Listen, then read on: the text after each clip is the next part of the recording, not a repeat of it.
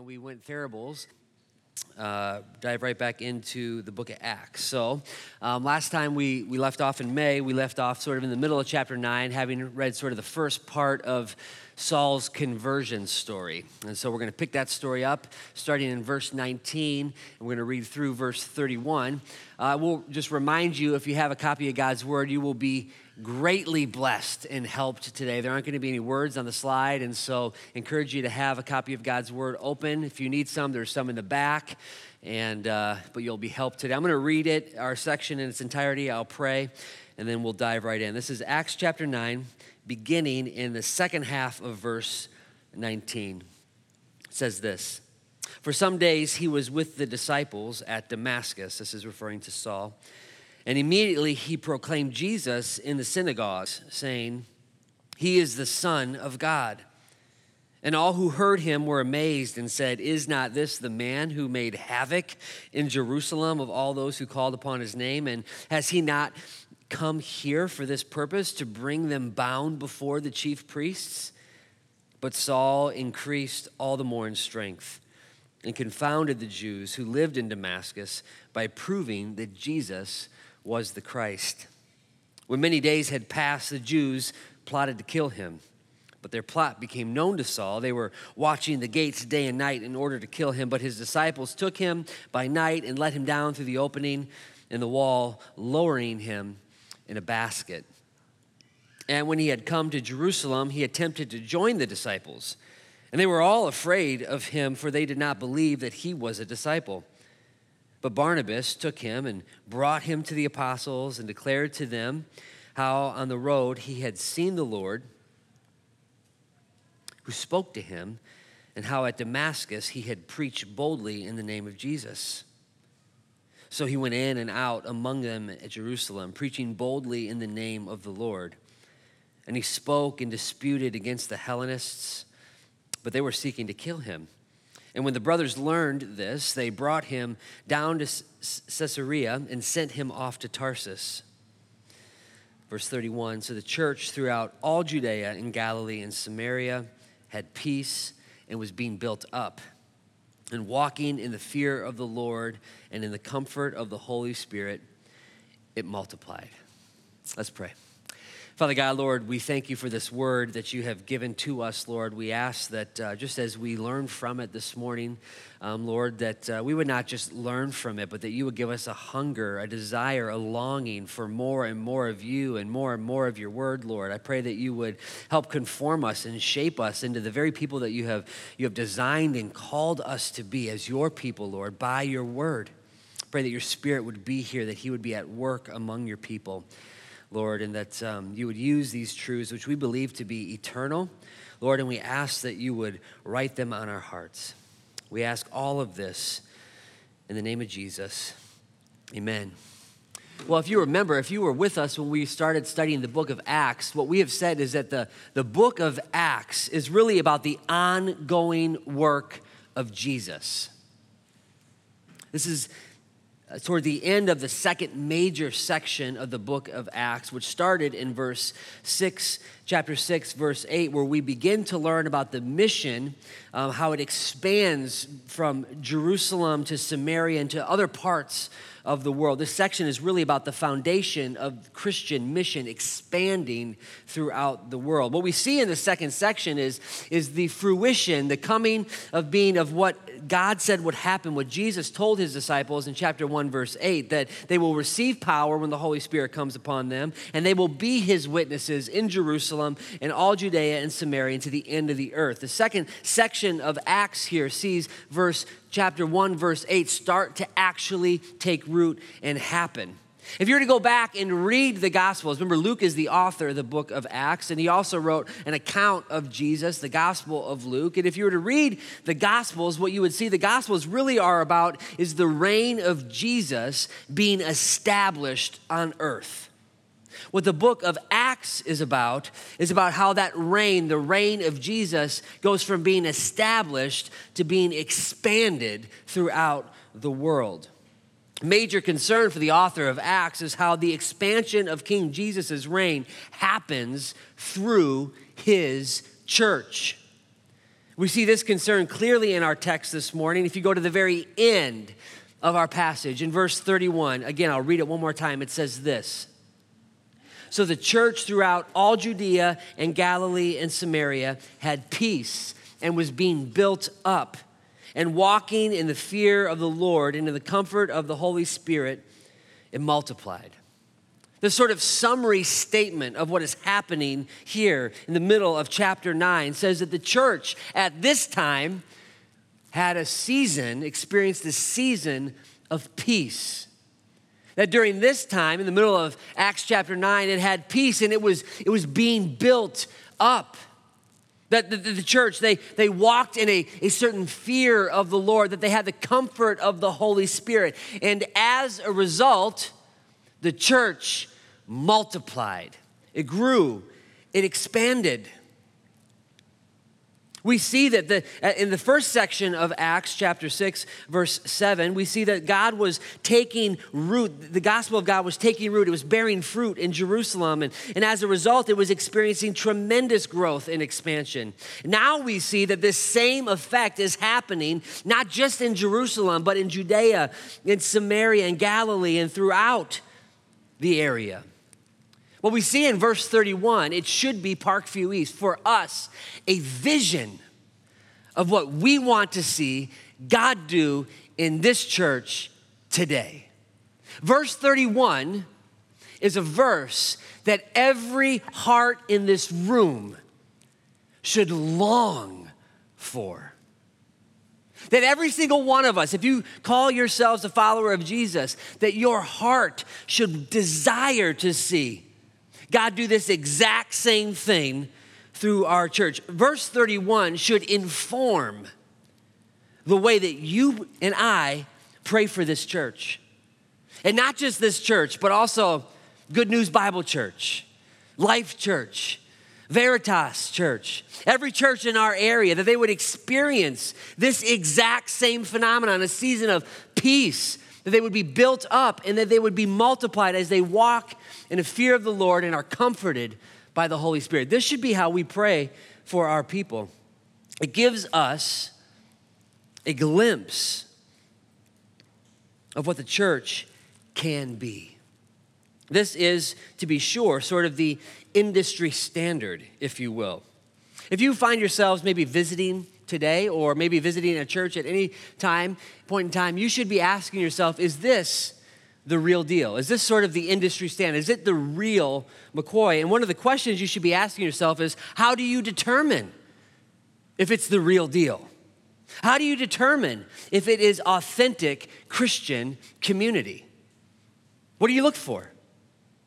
Well, in verse 31, it begins with the word so. Another way you could say it is therefore or thus.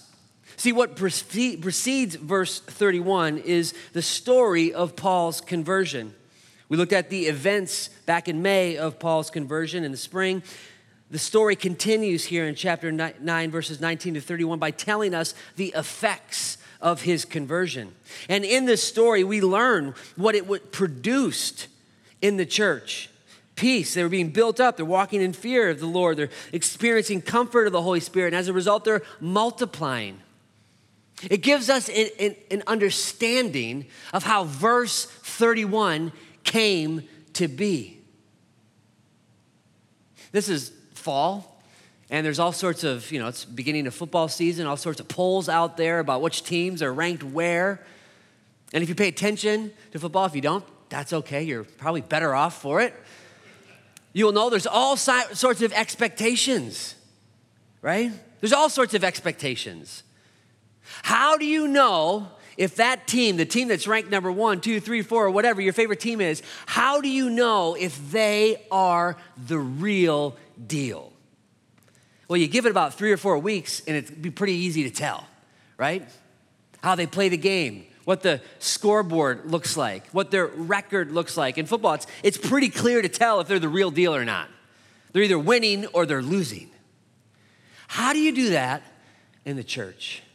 How do you tell? Listen, I could go to my office or maybe some of your offices and I could pull off a stack of books that would tell, instruct, give ideas on how to build or grow a healthy church. Book after book, book, idea after idea. How do you tell? Well, this passage, the passage before us, tells us precisely what you ought to be looking for. It doesn't tell us everything that exists, but what we will discover this morning is that authentic Christianity certainly is not less than this three things proclamation, persecution, and community. Or let's just say people to make it all P's. Proclamation, pulling a page out of Lynn's book here. Proclamation, persecution, and the people of God. As we consider Paul's story, his experience, his conversion, we see all three of these things like threads woven throughout his story that produce verse 31 a healthy, growing, multiplying church. A glimpse of what you and I ought to long for. And really, we see these three things not just in our text, but if you go back into verses 15 and 16, you'll see them evident there as well. When, when Paul, when Saul was called to Jesus, go back just a couple of verses to verse 15 and 16. This is a summary of what God is going to do in and through Saul. It says, But the Lord said to him, this is when, when Jesus is sending Ananias to Paul. But the Lord said to him, Go for he is a chosen instrument of mine to carry my name before the Gentiles and kings and the children of Israel. For I will show him how much he must suffer for the sake of my name. All three things proclamation, persecution, and the people of God are evident in that summary statement of how God was going to use Saul. And they're also evident in our text here in verses 15 and 16. Paul's going to be a chosen instrument, he's going to be the mouthpiece of God's good news of Jesus Christ. He, and as a result, verse 16, he's going to suffer. He will suffer. Those two things are obviously in here. But the third thing you might be wondering well, where is in 15 and 16? Where do we see the people of God? How is God enfolding Saul into a community of believers? Well, here's how He's sending Ananias, his brother in Christ, to tell him how he's going to use him. All three things evident in 15 and 16. If this was like a hyperlink, if you were to go and click on verses 15 and 16, it's as if it would take you directly to verses 19 and 31, and we will watch these two verses play out in our story before us. So, first, proclamation. Proclamation, an essential ingredient in church health and growth. The proclamation of the gospel. Gospel proclamation we see is at the heart of Saul's ministry, and it is at the heart of this chapter. It's a necessary component of church growth and health. We see it mentioned several times in our text this morning that Jesus has transformed the persecutor into a proclaimer. Look at verse 20. And immediately he proclaimed Jesus in the synagogues, saying, He is the Son of God. Look at verse 27. Barnabas describes his ministry in Damascus. He does so by saying he had preached boldly in the name of Jesus. Look at verse 28.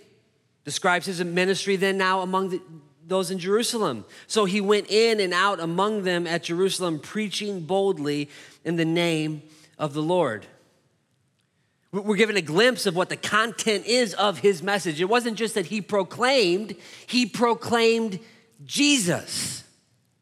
His, his messages were Christ focused, Christ centered.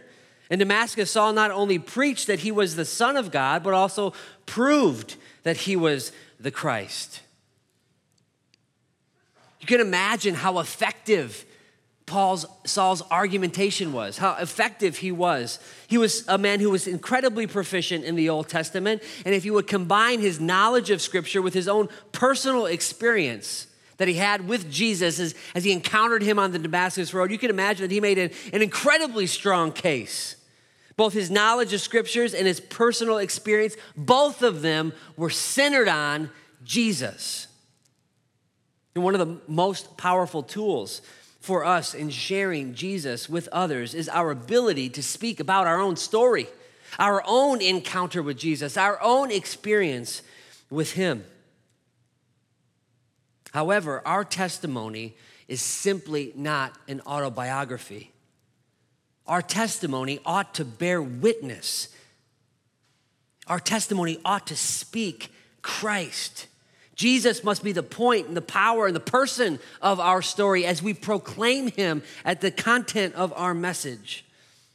The proclamation of the Christian gospel is what produces authentic church growth and real church health. It's what produces verse 31. You might be here today and think to yourself, I see what you're doing here. You're a preacher. How convenient. How convenient. Simply come to a text like this this morning, and you've identified an aspect of the text which supports your preferred model of ministry. Well, let's zoom out just a little bit and consider how we've kind of gotten to this point. If you look at where this section begins, back in chapter 6 and 7, it begins with an accusation that's been leveled against Stephen that he was preaching that Jesus Christ was Lord. And the result of this accusation, what does it produce? It produces the longest sermon in the book of Acts. At the, the conclusion of his message, we learn that he was filled with the Holy Spirit that he gazed into heaven and saw the glory of God and Jesus standing at the right hand of God. And he said, Behold, I see the, sun, the heavens open and the Son of Man standing at the right hand of God. It's a declaration. Stephen's message is a declaration that Jesus Christ is Lord. And this act, it brought about intense persecution that was actually led by Saul. Which, which then the result of that was that the, the church was scattered about. And as they were scattered, we learn in chapter 8, verse 4, what were they doing? They were preaching the gospel as they scattered about. In chapter 8, verse 5, we see that Philip went down to the city of Samaria. And what did he do when he went there? He proclaimed to them the Christ. In chapter 8, verse 12, they believed Philip as he preached good news about the kingdom of God in the name of Jesus. They were baptized, both men and women. In chapter 8, verse 25, they believed Philip as he preached good news about the kingdom and the more of Jesus Christ. They were baptized, both men and women. In chapter 8, verse 40, but Philip found himself in Azotus. And as he passed through, what did he do? He preached the gospel to all the towns until they came to Caesarea. In chapter, here in chapter 9, verse 20, Saul's proclaiming. In chapter 28, he's preaching boldly. There should be no question as we read up until this point of the central focus of the proclamation of the word of God as it builds up the people of God. This is a pattern that we see not just in this section, but all throughout the book of Acts. All the way back to Pentecost in chapter 2. What happened as a result when the Holy Spirit led on them? A sermon was preached. In chapter 4, verse 2, the Sadducees are greatly annoyed because, why? Because of the teaching that the people are doing in the proclaiming of Jesus and the resurrection of the dead. In chapter 4, 13, they recognize the boldness of Peter and John not as they stand up behind a pulpit, but as they interact and they give a defense for the faith. They see these men who they see are uneducated and common people speaking boldly about Jesus. In chapter 4, 29, what do they pray for as persecution sort of begins to be obviously coming their way? They begin that they would have continued boldness to continue to speak and proclaim Jesus. And in verse 31, when they prayed, and in the place that they were praying, they were gathered, was shaken, and they were all filled with the Holy Spirit. And what did they do? They continued to speak the word of God with boldness. You can go on and on just in these nine chapters, time and time and time again. And what will you see? An emphasis on the proclamation of Jesus. I want this point to be seared in our minds that the church is built up. Genuine church growth occurs as the gospel of Jesus is clearly proclaimed in the power of the Holy Spirit. That is the effect. So if we think Parkview East that we long for, a chapter 9, verse 31 version today in Iowa City. It is only possible if we as a church are committed to the faithful proclamation of Jesus Christ. Now, there's a danger here. One of the challenges of a text like this, a remarkable story like Saul's, is that you or I might be tempted to say or think, well, that's Saul. He was a chosen instrument. Of course, he should be participating in the proclamation of the gospel. God used him to write half of the New Testament. He should be using this is this makes sense to lay a foundation for the church's mission. There isn't another one like him. He's unique. But if you were to go back and read story after story after story, Stephen, Philip, John, and Peter, these are normal, common, uneducated people who are boldly, boldly proclaiming Jesus. Philip does it behind a pulpit. Yep. But you know what? He also does it on a road in the back of a carriage. The word that's used for his speaking God's word with the Ethiopian eunuch is the exact same word that's used for him when he proclaims boldly in, in front of other people. It's the exact same word.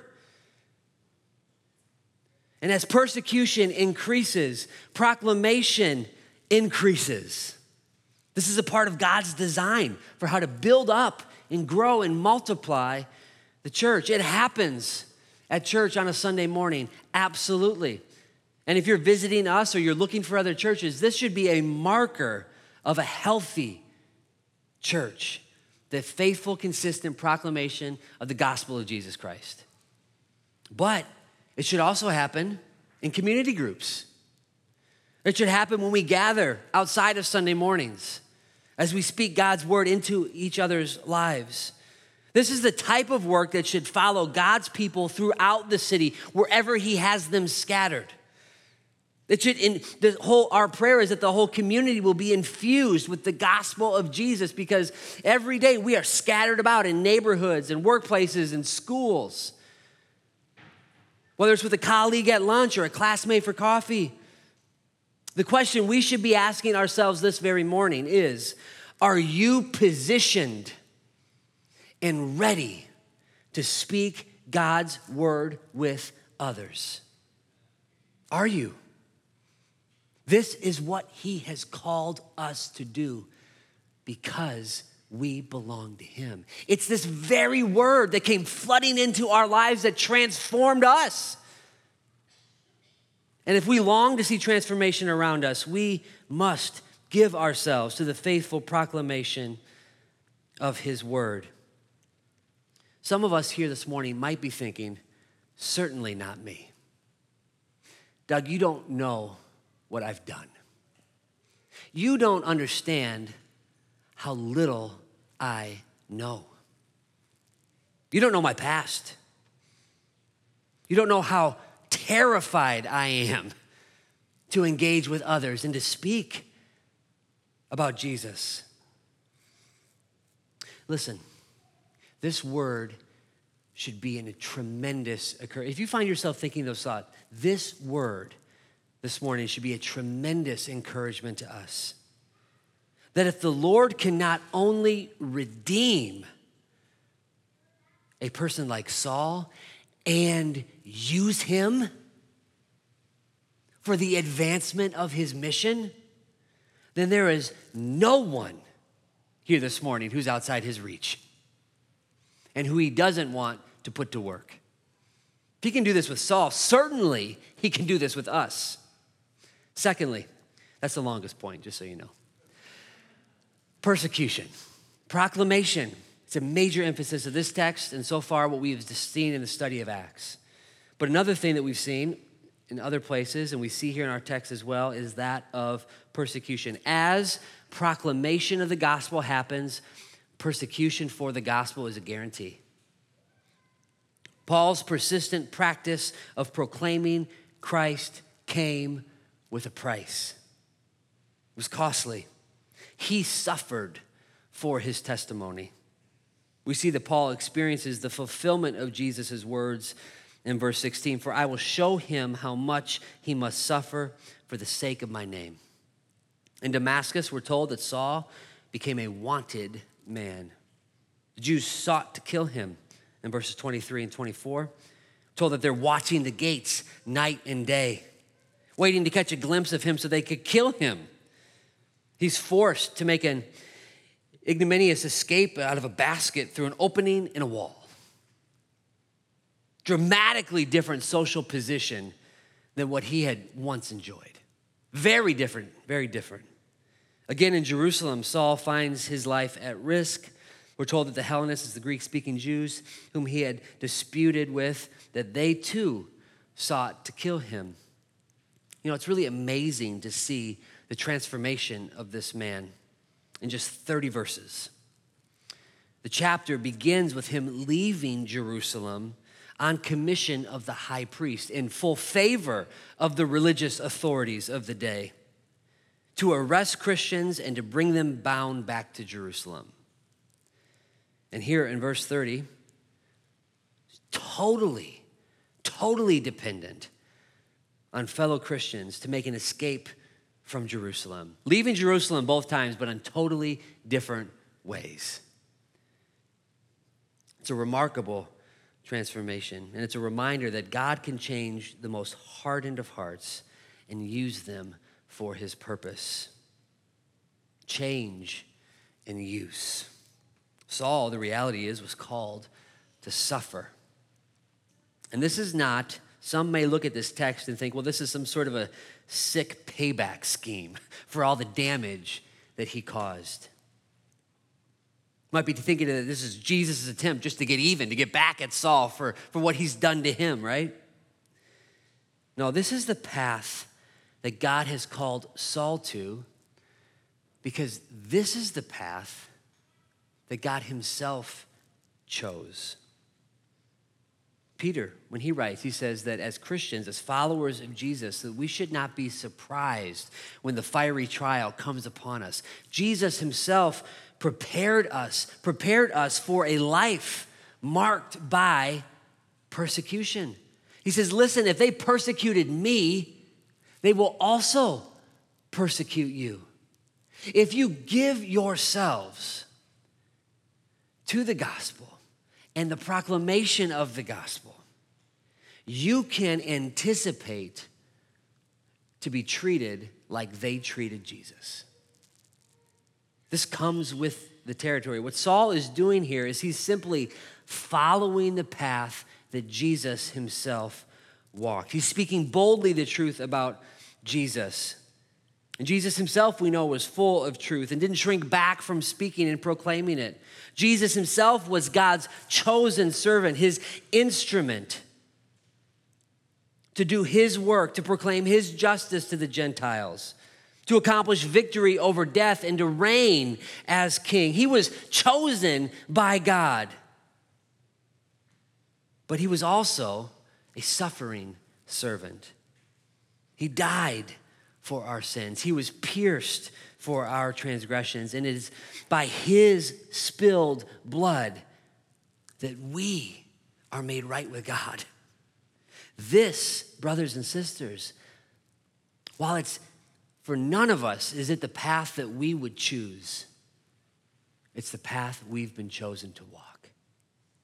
To participate not only in the work of Jesus, but to also share in his sufferings. So don't lose heart. The pain that some of you are enduring right now, the suffering that you are experienced, it is not lost. It is not unseen.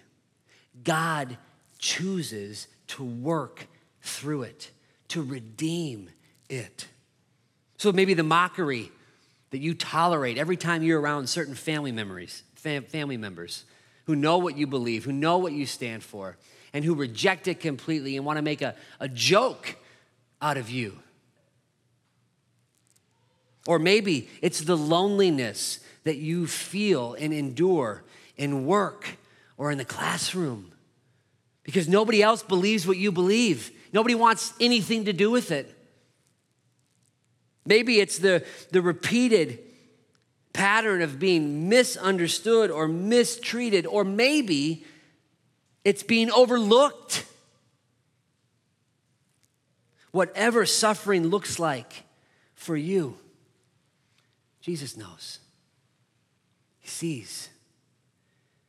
He's called you. It's one of the joys, the way that He has wired this thing, is that He has called us as His people, as we follow with Him, to suffer with Him.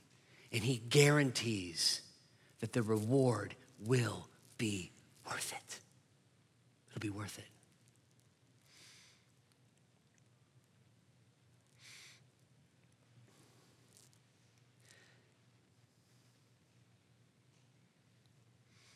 Give me one second. I just lost my place.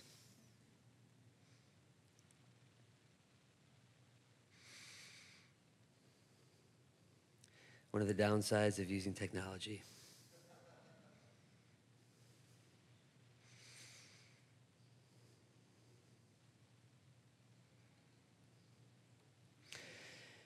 All right. Finally, he's called us, we see in this passage, Verse 31 is produced through proclamation of the word and through persecution. One of the other beautiful things that we see here is the role that the people of God, the community of God, play in Saul's story. Saul had a similar experience in Jerusalem as he did in Damascus. In verse 26, we're told that he tried to join the disciples. Understandably, the disciples were filled with skepticism. We're told that they were afraid of him and didn't believe he was an authentic disciple. They, they had good reason to question. This is a man with a particular reputation, right? What they knew of this man was not good. They had heard of his conversion, but they hadn't heard anything from him. If you go to Galatians 1, we'll see that Paul tells us himself that for three years he went away to Arabia, and there's some dispute as to exactly when that happened. Was it before or after Damascus? But either way, they have no idea exactly what's been going on with him. So, so what happens? Barnabas comes to the rescue. He takes Saul, he brings him before the apostles, and he testifies about him and defends him. He tells how he had seen the Lord and proclaimed the name of Jesus fearlessly in Damascus. It's because of this testimony that we're told that the community then accepts him as a Christian brother, as an authentic follower of Jesus. Saul's membership in the community of God is not a footnote in this section. Rather, it is a critical component of this story. And it ought to be of our story as well. First in Damascus and then in Jerusalem, Saul sought out the community of believers. In both instances, God raised up advocates, first Ananias and then Barnabas, to ensure that, that any hesitancy that, was, that existed to accept this brother would be overcome. Ananias in Damascus and Barnabas in Jerusalem, can you, can you imagine what might have happened if they were not a part of this story? If the welcome that they secured for him had not happened the whole course potentially of church history would likely look different. Folks, true conversion always issues into church membership. Enfolding into the people of God, it's important for us to recognize, is a two way street. New Christians, yes, are to join the Christian community. It's clear Saul seeks them out. It would have been tempting to think, no way, if you were in Saul's shoes, no way will these folks embrace me. They know what I've done, they know what I'm capable of. They will likely reject me, they won't accept me, they will probably judge me. In fact, they might even look down on me. Maybe if you're here this morning, you found yourself thinking the same way. Have you have sought to step into Christian community? Maybe you've experienced the fear of rejection or judgment, and, and as a result, you've sort of kept a distance from the people of God. If anyone can relate to you, it's Saul, the enemy the persecutor of the church. Yet what did he do? He sought out Christian community. He knew for him to be a chosen instrument of God, that, that he had called him to be, that he needed to be a part of the community of God. But it's also important to remember and to recognize here that the responsibility was not just on him. It's not only the responsibility of new Christians to seek out the community of God, the church, but it's also the responsibility of the church to welcome them in their presence. Those from different religious backgrounds or social or ethnic backgrounds, those who are different from us, those with a totally different story. Are we quick and ready to receive brothers and sisters who've been transformed by the gospel of Jesus? the church's willingness to welcome this man with a horrible past. It should challenge us today. How do we welcome those who are different from us? Would we be the type of church that would embrace a man like Saul? Think about it. Would we be the type of people who would see a man like Saul walk in here and try to keep him at a distance. Avoid conversation. Talk to him maybe, but ask questions in the back of our head like, is this dude for real? Would be, we be the type of church that would willingly find ourselves communing with a man like Paul around a table in our home? Would we do that? Folks, Jesus Christ has welcomed us, you and me into his family. And he says, in the exact same way, you now go and welcome others for the glory of God. It's no small thing here, the emphasis, the reality of, of Saul instantly seeking out Jesus' people, being embraced by them. If we want to see God's work expand, we must recognize the priority of being connected to one another and our willingness to welcome others into our presence. Imagine what Ananias risked by defending Saul, his reputation. Both him and Barnabas proceeded in faith. They recognized the Spirit's work, and as a result, they were obedient to what God had called them to do. They were not primarily concerned or preoccupied with their comfort or with their presence, but rather with obedience to Jesus. And the truth is, brothers and sisters, our faith can become flat and our impact can become minimized when we place our comfort and our preference above the Spirit's prompting. When we refuse to associate with people who we don't understand or who don't look or act or talk like us, we can miss out on the blessing that the Lord has called us for, has designed us for. It's so amazing to see how God has miraculously brought together this sort of band of misfits. Common, uneducated, horrible stuff in their past. And it is through these weak, dependent people that He has chosen to pour His Spirit out. And so, for us, as His people this morning, our responsibility is to receive Him with the open hands of faith and to walk forward with Him one step after another, linked arms with one another in faithful obedience to King Jesus, proclaiming His name throughout all of life work, school, church, neighborhood, family, boldly proclaiming it, recognizing that it will likely come with a cost that not everybody's to receive it.